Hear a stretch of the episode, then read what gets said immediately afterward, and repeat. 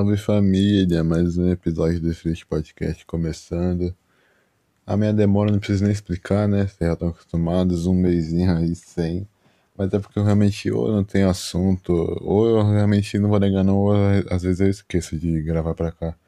Mas é porque também não, não acontece tanta coisa na minha vida assim, né? E o que eu ia falar mais, e o que eu acho que eu vou falar hoje também é os mesmos assuntos ou mais ou menos os mesmos assuntos do, dos últimos episódios, que acabou que o meu podcast virou meio que um motivacional, podemos falar assim, entre aspas, né?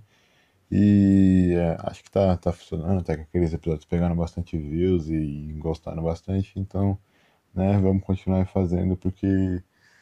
Deixa eu, deixa eu ver. Eu até separei assuntos para esse episódio aqui, mas provavelmente vou me perder em algum momento deles, ou vou ir para outra coisa totalmente diferente.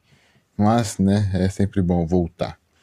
Enfim, o tema que eu escolhi é, tipo, a nossa pressa para acontecer as coisas logo. Tipo, a gente quer acelerar muito os processos das coisas. A gente não quer deixar que as coisas aconteçam naturalmente.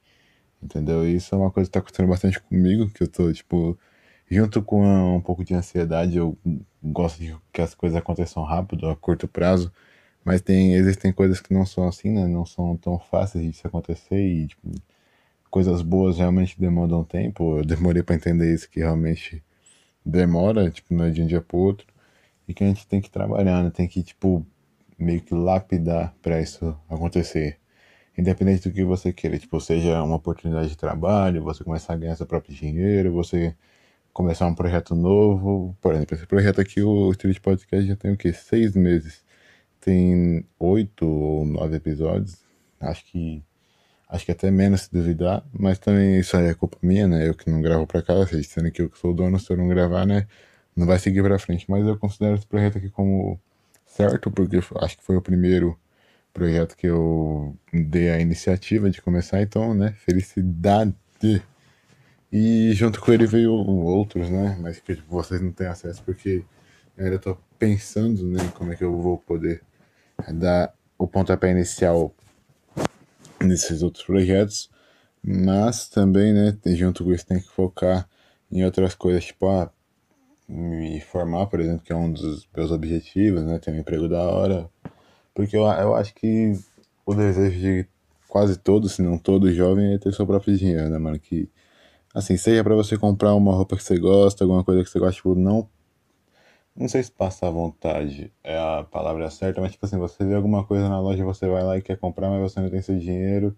Aí quando você tem, você pode ir lá comprar e é isso, tá ligado? Que você não vai precisar pedir dinheiro pra ninguém, nem emprestar, nem nada, porque é o seu próprio dinheiro, é o dinheiro que você mesmo conseguiu, entendeu? Você suou, suou batalhou para você conseguir esse dinheiro. Eu acho que é uma das coisas mais satisfatórias que tem.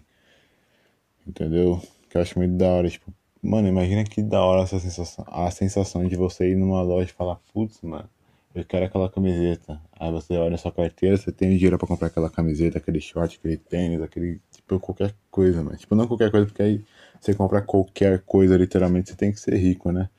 E eu acho que também é um objetivo, mas aí sim, aí se demora, né, mano? Porque pra você ser rico, primeiro você tem que trabalhar com uma coisa que seja muito, que te dê muito retorno de dinheiro e você trabalhar com algo que dê muito retorno de dinheiro e você goste de fazer, é difícil, né? Porque para você começar uma carreira, acho que você começa de baixo para você ir evoluindo, né? Isso é óbvio.